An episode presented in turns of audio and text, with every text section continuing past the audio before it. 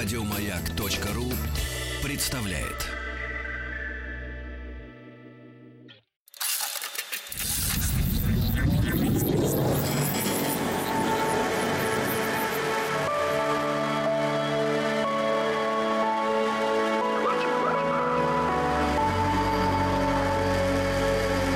Стаховский лайф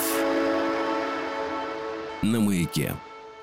Это «Объект-22», Евгений Стаховский. Надо как-то приступать сегодня, причем приступать незамедлительно, поскольку, как сами понимаете, со смертью шутки плохи, и поэтому как-то сразу к делу. Здесь 42-я серия цикла, посвященного необычным, незаурядным, из ряда вон смертям очередное количество историй. Как всегда, не знаю, ну, сколько мы успеем пройти сегодня. Ну, чем больше успеем, тем меньше останется на следующий раз. Ну и, соответственно, наоборот. Чем меньше успеем, тем больше останется на следующий раз. И сколько этих следующих разов будет, пойди разбери.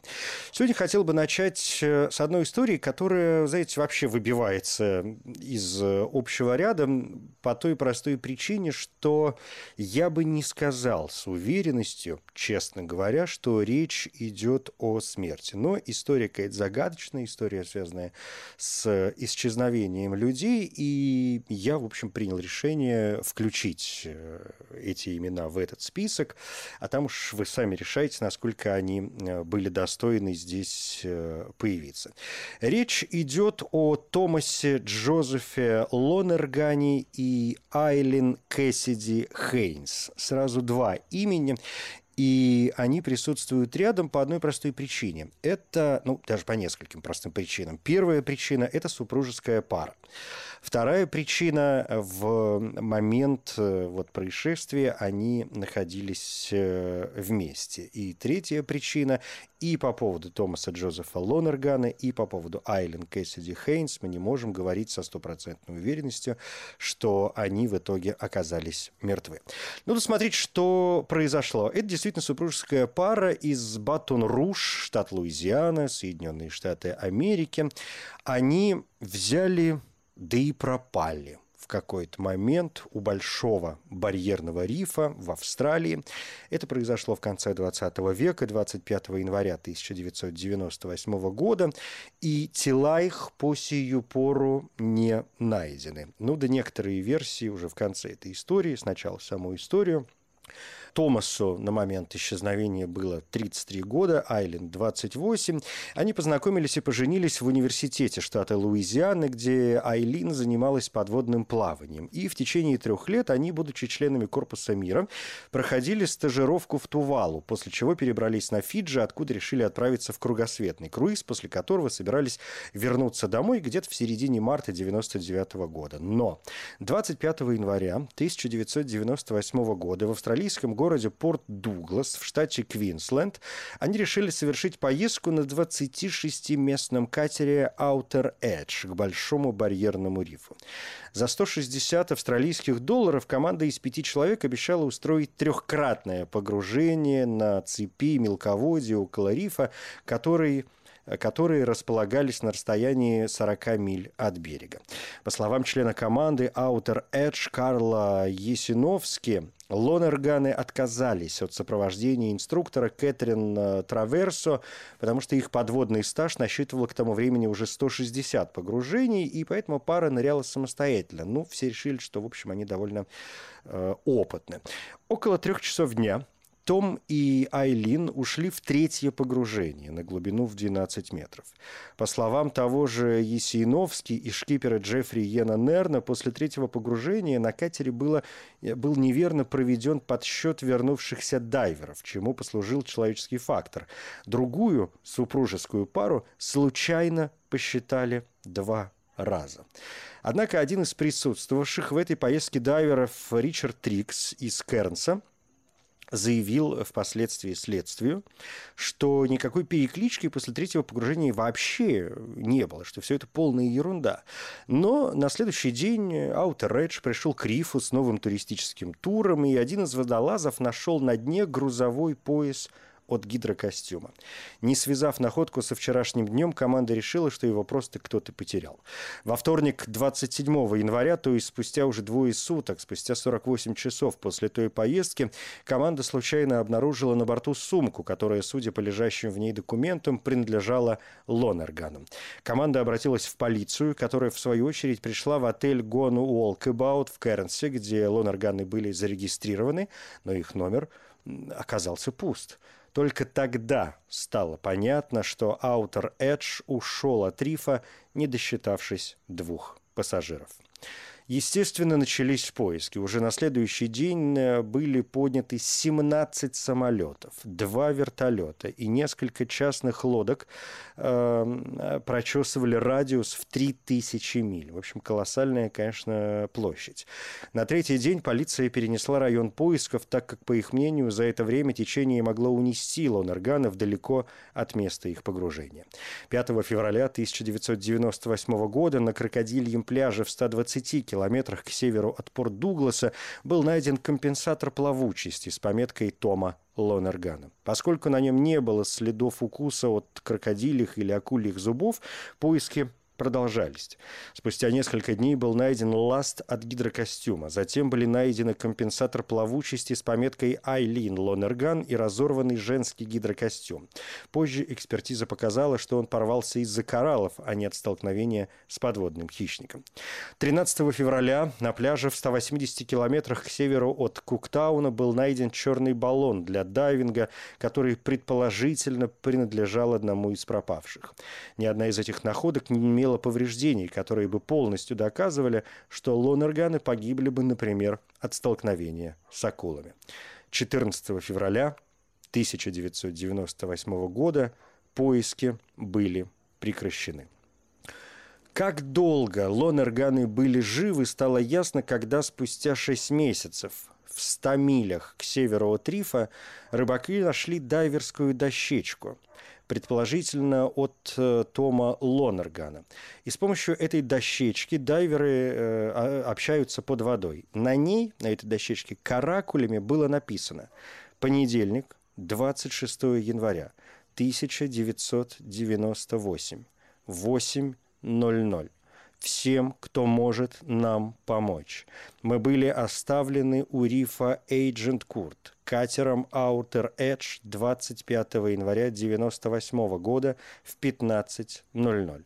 Пожалуйста, спасите нас, пришлите нам помощь, прежде чем мы умрем. Помогите. 10 октября 1998 года коронер Ноэль Нуннен официально заявил, что если лонерганы не были убиты акулами, то они, скорее всего, потеряли рассудок из-за жаркого тропического солнца и обезвоживания, в результате чего добровольно расстались с громоздким снаряжением, которое было единственным, что не давало им утонуть. Время их смерти датировалось, по его мнению, в период с 8 часов утра 26 января до 2 э, февраля. Поскольку тела лонерганов так никогда и не были найдены, в прессе появилось несколько гипотез, которые в основном сводились к тому, что они вовсе не пропали – а фальсифицировали свое исчезновение. Помните, в самом начале я говорил, что в этой истории не все так просто. Вдруг появилось множество свидетельских показаний о появлении мужчины и женщины, похожих на Тома и Айлин, которых в период поисков видели в различных местах Квинсленда. Однако банковские счета Лонерганов никогда не затрагивались, а страховые полисы нигде не предъявлялись. Была высказана теория, что пара в конечном итоге совершила суицид, или вернее суицид с убийством, ну то есть один мог убить другого, после чего покончить с собой.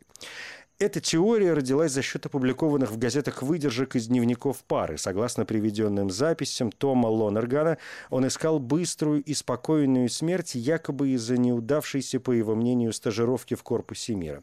Записи Айлин показывали, что она была очень обеспокоена своим благополучием, так как знала о желании Тома умереть, но все равно хотела остаться с ним, чтобы не случилось. Однако семьи пары, ну и с одной и с другой стороны, полностью раскритиковали эту теорию, потому что выяснилось, что записи были изъяты из контекста, и коронер Ноэль Нунен и полиция Порт Дугласа подтвердили, что в прессе были напечатаны только те записи, которые могли бы укрепить теорию о самоубийстве Лонерганов. В действительности же, по свидетельским показаниям тех, кто общался с Лонергами до их поездки к Рифу, у пары не наблюдалось никаких намеков на то, что у них в жизни были какие-то серьезные проблемы. Поскольку Ноэль Нунен отклонил версию об исчезновении, он 8 ноября 1999 года обвинил Джеффри Нерна в непредумышленном убийстве, однако тот в итоге был оправдан за того, что, по словам отца Айлин Джона Хейнса, его адвокат на суде привел те самые опубликованные записи из дневников, которые распространяли версию о самоубийстве. Однако Нерну все равно пришлось через какое-то время расстаться со своим бизнесом из-за того, что вокруг него уже сложилось сложилась отрицательная э, гласность, ну, в общем, плохая репутация. Команда Outer Edge была обвинена гражданским судом Квинсленда в небрежности и отделалась штрафом. 3 марта 2006 года местный житель Джимми Феллон, прогуливаясь по деревне Альва-Бич в национальном парке Боулинг-Грин-Бэй в 280 километрах к юго-востоку от Кэрнса, нашел на побережье ласт, на котором была нечеткая надпись Лонерган. Он сдал находку в полицию, но нет никаких подтверждений, что этот ласт принадлежал одному из гидрокостюмов Лонерганов. Это, к слову, не единственный случай. В 2008 году другая пара дайверов, Ричард Нилли и Элисон Далтон, продрейфовала вблизи Большого барьерного рифа 19 часов, прежде чем их нашли. Ну, нашли, слава богу. И многие средства массовой информации, описывая вот этот случай, произошедший в 2008 году, вспоминали, конечно, историю, произошедшую с Лонер Ганами. На основе этой истории в 2004 году был выпущен фильм «Открытое море», сюжет которого повествует об аналогичном инциденте, когда супружескую пару оставили посреди и океана, и вот эта история, конечно, связана с э, именами Томаса Джозефа Лонергана и Айлин Кейсиди Хейнс, но, правда, в фильме их зовут несколько иначе. Имена были заменены на Дэниела и Сьюзен.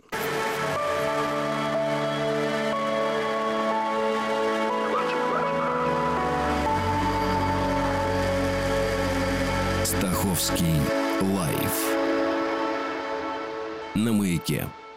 Прибывая в конце 20 века и в 42-й серии цикла, посвященного необычным, неординарным из ряда вон смертям, я наткнулся на одно имя, которое заставило меня пойти немножечко дальше и обнаружить э, некоторое количество э, непохожих между собой историй, но, в общем, связанных э, одной темой. Я наткнулся на имя Джозефа Баруса, который был иллюзионистом и который погиб во время показа одного из там, собственных э, фокусов. Вообще, если покопаться, конечно, как следует, то э, разные источники предлагают ну, довольно большое количество всевозможных историй, случаев, которые происходили с фокусниками, с иллюзионистами, и привели к их смерти.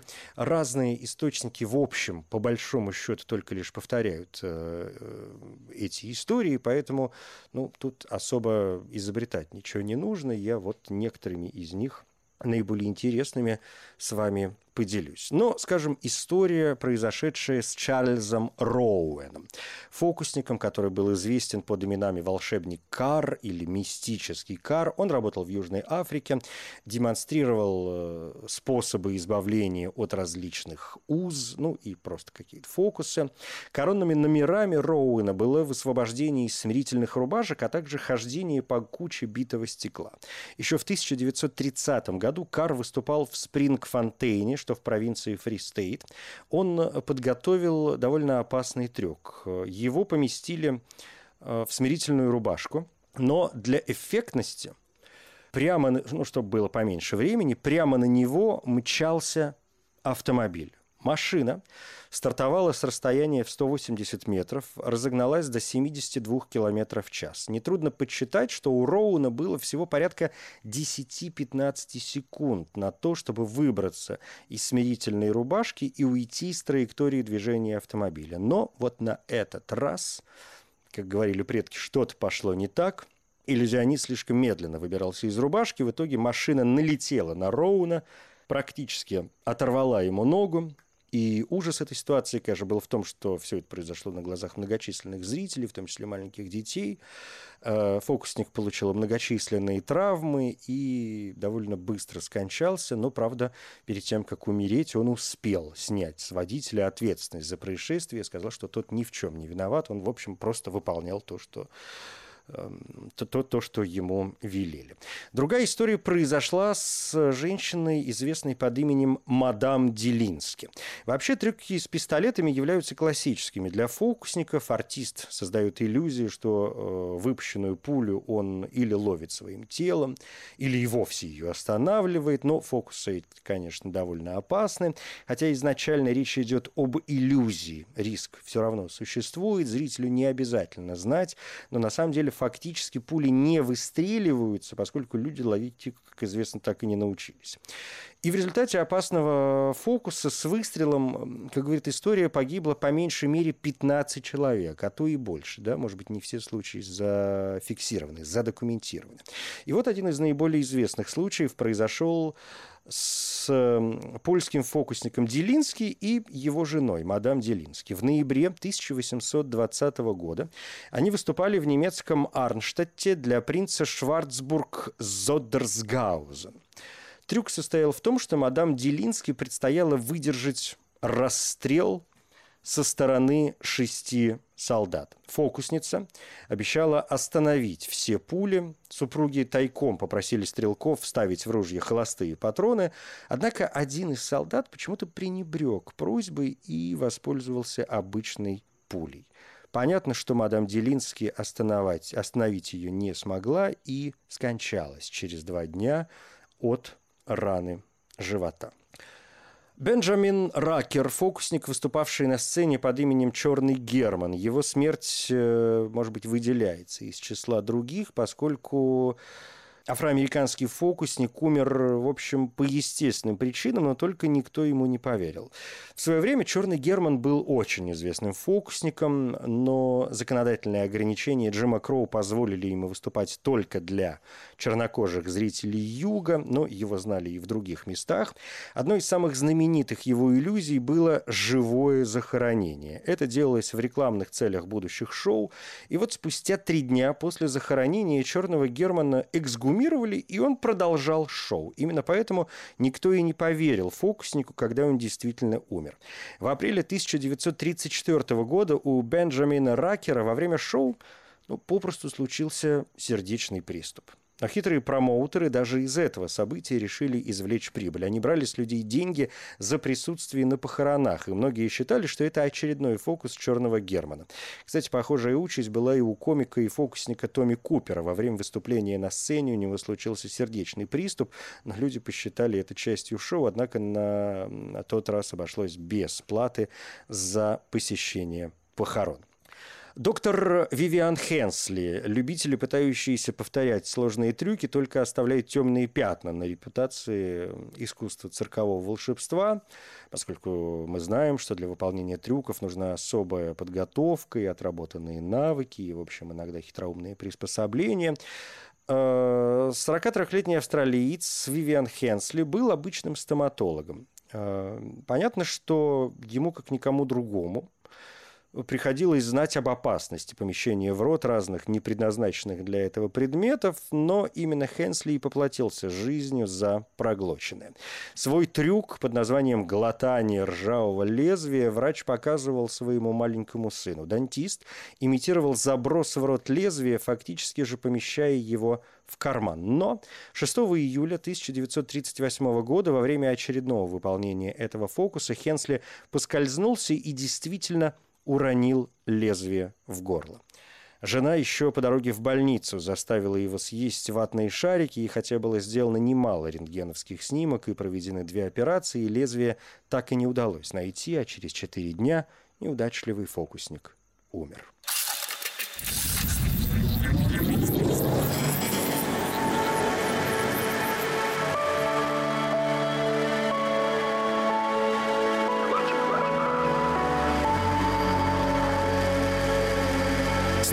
Стаховский лайф на маяке.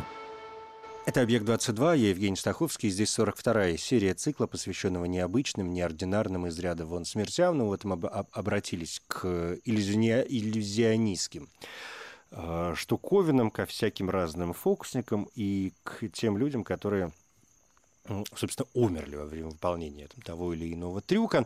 Следующее имя на сегодня – это Джанака Баснаяки. 24-летний житель Шри-Ланки, который пытался побить мировой рекорд по наибольшему времени, проведенному под землей, будучи похороненным живым. Это, как вы видите, вообще довольно популярная штуковина, и некоторые имена, к которым э, мы обратимся сегодня, в общем, будут связаны именно с э, подобным фокусом.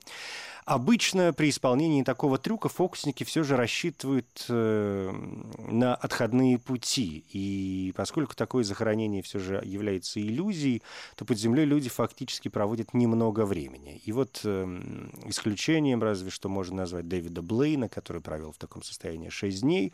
Однако это был опытный человек, профессионал, окруженный группой экспертов и помощников. А вот Джанака Баснаяки был обычным любителем. 5 марта 2012 года он заставил свою семью похоронить себя в трехметровой яме, закрыть э, ее землей, а сверху еще и уложить э, дерево. Через семь с половиной часов мужчину выкопали и обнаружили, что он э, бездыханен. В больнице, куда его направили, констатировали только смерть. Печальным является то, что даже книга рекордов Гиннесса отказалась фиксировать этот рекорд. Эксперты считают его слишком опасным и не желают, чтобы все новые и новые смельчаки ради него рисковали своими жизнями. Ройден Джозеф Гилберт Рейзен де ла Дженеста – сокращенно его называли просто Дженеста, под таким именем он и стал известен. Самым знаменитым его трюком было высвобождение из бочки с жидкостью. Обычно в качестве жидкости выступала, конечно, вода, иногда молоко. Суть фокуса состояла в том, э, что его закрывали в бочке, и ему необходимо было выбраться из нее еще до того, как он в ней утонет. Несчастный случай произошел с Дженнестой в 1930 году. Оказалось, что используемая на этот раз бочка имела серьезные вмятины. Из-за них движения фокусника оказались ограниченными, и он не смог произвести необходимые для высвобождения действия. Джанеста не успел выбраться из бочки и утонул. Удивительное дело, смерть фокусника только подстегнула его коллег-современников к повторению такого трюка. Все поняли, что человек, который выполняет этот трюк, действительно подстерегает смертельная опасность, но благодаря смерти фокусника трюк этот стал э, еще более популярным. Джефф Рейберн э, Хупер, 23-летний начинающий фокусник, 7 июля 1984 года он э, решил попробовать проделать трюк с высвобождением, и в этот же день Джефф Хупер э, планировал удивить им гостей библейской конференции в городе Вайнона-Лейк. Фокусник должен был избавиться от оков, находясь в водах озера, но на свое выступление Хупер так и не смог в итоге попасть. В ходе репетиции еще он в наручниках прыгнул в воды озера Файнона, что рядом с фортом Уэйн, штат Индиана. После этого он отплыл на 90 метров от берега, но от оков так и не смог освободиться. Э, из-за сильного ветра крики о помощи не долетали до его помощника, а когда уже прибыли спасатели, добраться быстро до фокусника также не удалось. В итоге Хупер утонул на глубине всего в полтора метра. Джозеф Буррус, вот тот человек, с которого я сегодня начал, с чьей, чья история заставила меня пойти посмотреть, что там еще с э, разными фокусниками э, происходило. 32-летний фокусник, который выступал под именем «Удивительный Джо», как и для многих других собратьев, по цеху. Кумиром для него был, конечно, Гарри Гудини. И вот в 1992 году, в ночь э, Хэллоуина и годовщину смерти знаменитого предшественника, Буррус попытался исполнить э, трюк с высвобождением, который самому Гудини так и не удался. Американец приказал похоронить себя заживо. Для этого Буррус надел на себя наручники и был заперт в самодельном гробу. Его поместили в могилу глубиной 2 метра и засыпали семью тоннами грязи и цемента. Фокусника, конечно, убеждали в рискованности такого мероприятия, в том, что надо прибегнуть к иллюзии для удачного исхода. Да и во время приготовления один из журналистов заметил, что цемент начнет высыхать с основания. Фокуснику, который надеялся не быть раздавленным массой земли, предстояло раскопать толстый слой грязи, а потом пробиваться через затвердевший цемент. При этом э, человеку как надо было не задохнуться из-за недостатка воздуха. Но твердеющий цемент э, для Буруса проблемой не стал, вся масса земли попросту раздавила гроб, прежде чем фокусник вообще смог из него вылезти. Кстати, э, можете покопаться в интернете и найти видео, связанное вот с этим фокусом, связанное с именем удивительного Джо. Не так сложно его найти. Джозеф Буррус, напомню, зовут этого человека. Там, в общем, некоторые кадры всего этого дела присутствуют. Но, как всегда в таких случаях, э, будьте осторожны как-то вот полагаетесь на свое э, устойчивое эмоциональное состояние. Уильям Элсворт Робинсон. Э, для зрителей этот фокусник был известен под именем Чен Лянь Су. Э, дело в том, что под личиной китайского иллюзиониста скрывался обычный американец, э, который не выходил из привычного образа. На сцене Чен Лянь Су по-английски никогда не разговаривал и даже в интервью пользовался услугами переводчика.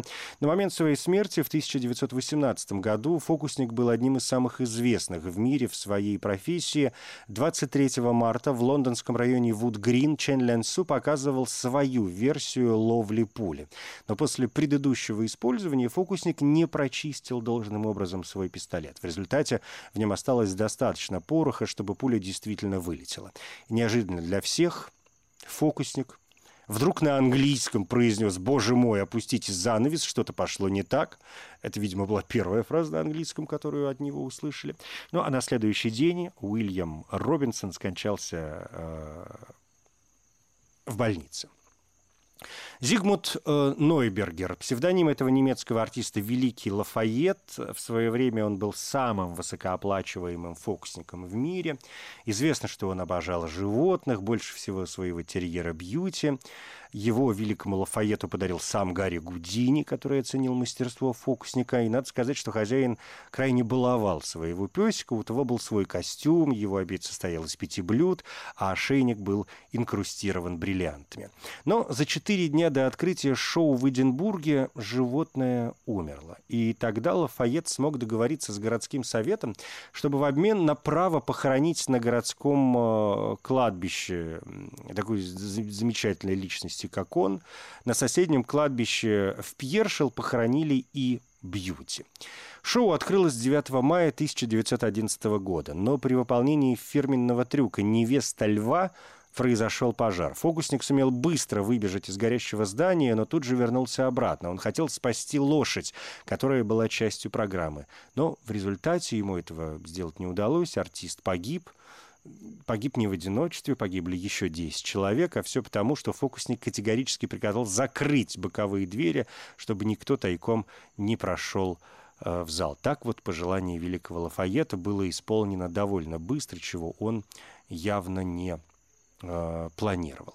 Ну, еще одна история, история Вашингтона Ирвинга Бишопа, кстати, епископом Бишопа было практически написано на роду, его семья была духовная, мать была практикующим медиумом, сам Бишоп одно время проработал экстрасенсом, после чего, зная всю подноготную, решил начать разоблачать конкурентов и их уловки. Но со временем он отошел от этой э, погони и стал менталистом. Только сам он честно признавался зрителям, что у него нет никаких мистических особенностей, и, и не было никогда, в отличие от тех экстрасенсов, которых он разоблачал. Успех пришел к нему благодаря умению читать движения мышц. Он просто брал за руку зрителя и задавал ему вопросы. Резкие реакции мышц артист журналист тут же фиксировал, точно их трактуя. А 12 мая 1889 года при выступлении в нью-йоркском клубе «Лэмп» фокусник-менталист неожиданно упал в обморок. Было известно, что Бишоп страдал от каталепсии, и такое поведение присутствовавший на сцене доктор расценил как, в общем, вполне естественное.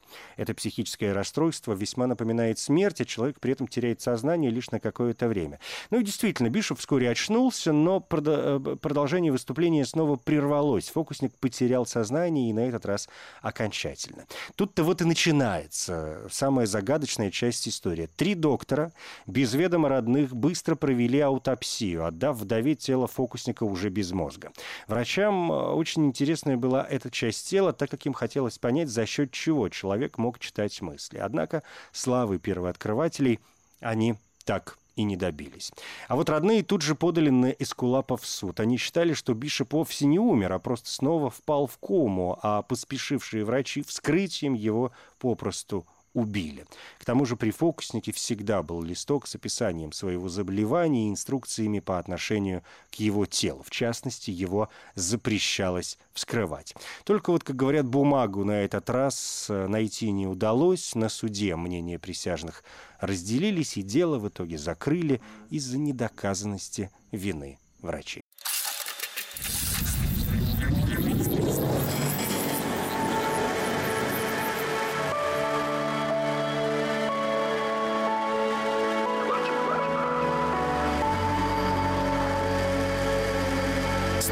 Московский лайф на маяке. Это 42-я серия цикла, посвященного необычным, неординарным, из ряда вон смертям. Но вот сегодня как так серьезно прошлись по фокусникам. Напоследок э, хочется что-нибудь короткое и жизнеутверждающее. Но что же здесь может у нас быть жизнеутверждающего? Ну да ладно, расскажу вам одну историю, очень короткую под занавес. Э, Ее, в общем, в какой-то мере и степени тоже можно отнести к э, фокусам но фокус, что называется, не удался. История эта произошла в 1994 году на Хэллоуин, когда э, некий студент, я так и не смог раскопать его имя, ну, в общем, наверное, это не особо и важно, э, совершил с собой, конечно, нечто из ряда вон э, выходящее. Э, он оделся на Хэллоуин в костюм Дракулы. Ну, с этим, кажется, все в порядке. Обычное дело. Но он решил не просто покрасоваться в костюме Дракулы, но и произвести над собой некоторые манипуляции, э, произвести над собой некоторый фокус, так сказать, усилить эффект и под э, рубашку, под костюм он подложил сосновую доску на уровне груди, на, на уровне туловища, чтобы в какой-то момент порадовать там, публику, порадовать, не знаю, окружающих, кого угодно, тем, что он бы вонзил себе в тело нож, то есть что нож попал бы в доску, и таким образом э, Дракулу пронзил бы смертельный кол.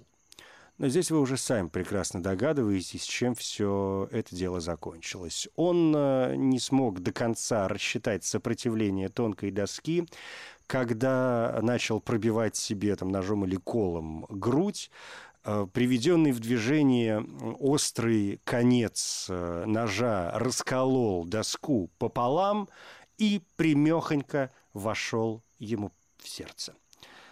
Студент пошатнулся, успел произнести лишь «я действительно сделал это» и рухнул перед зрителями ко всему их ужасу. Это «Объект-22». Я Евгений Стаховский. Спасибо. Еще больше подкастов на радиомаяк.ру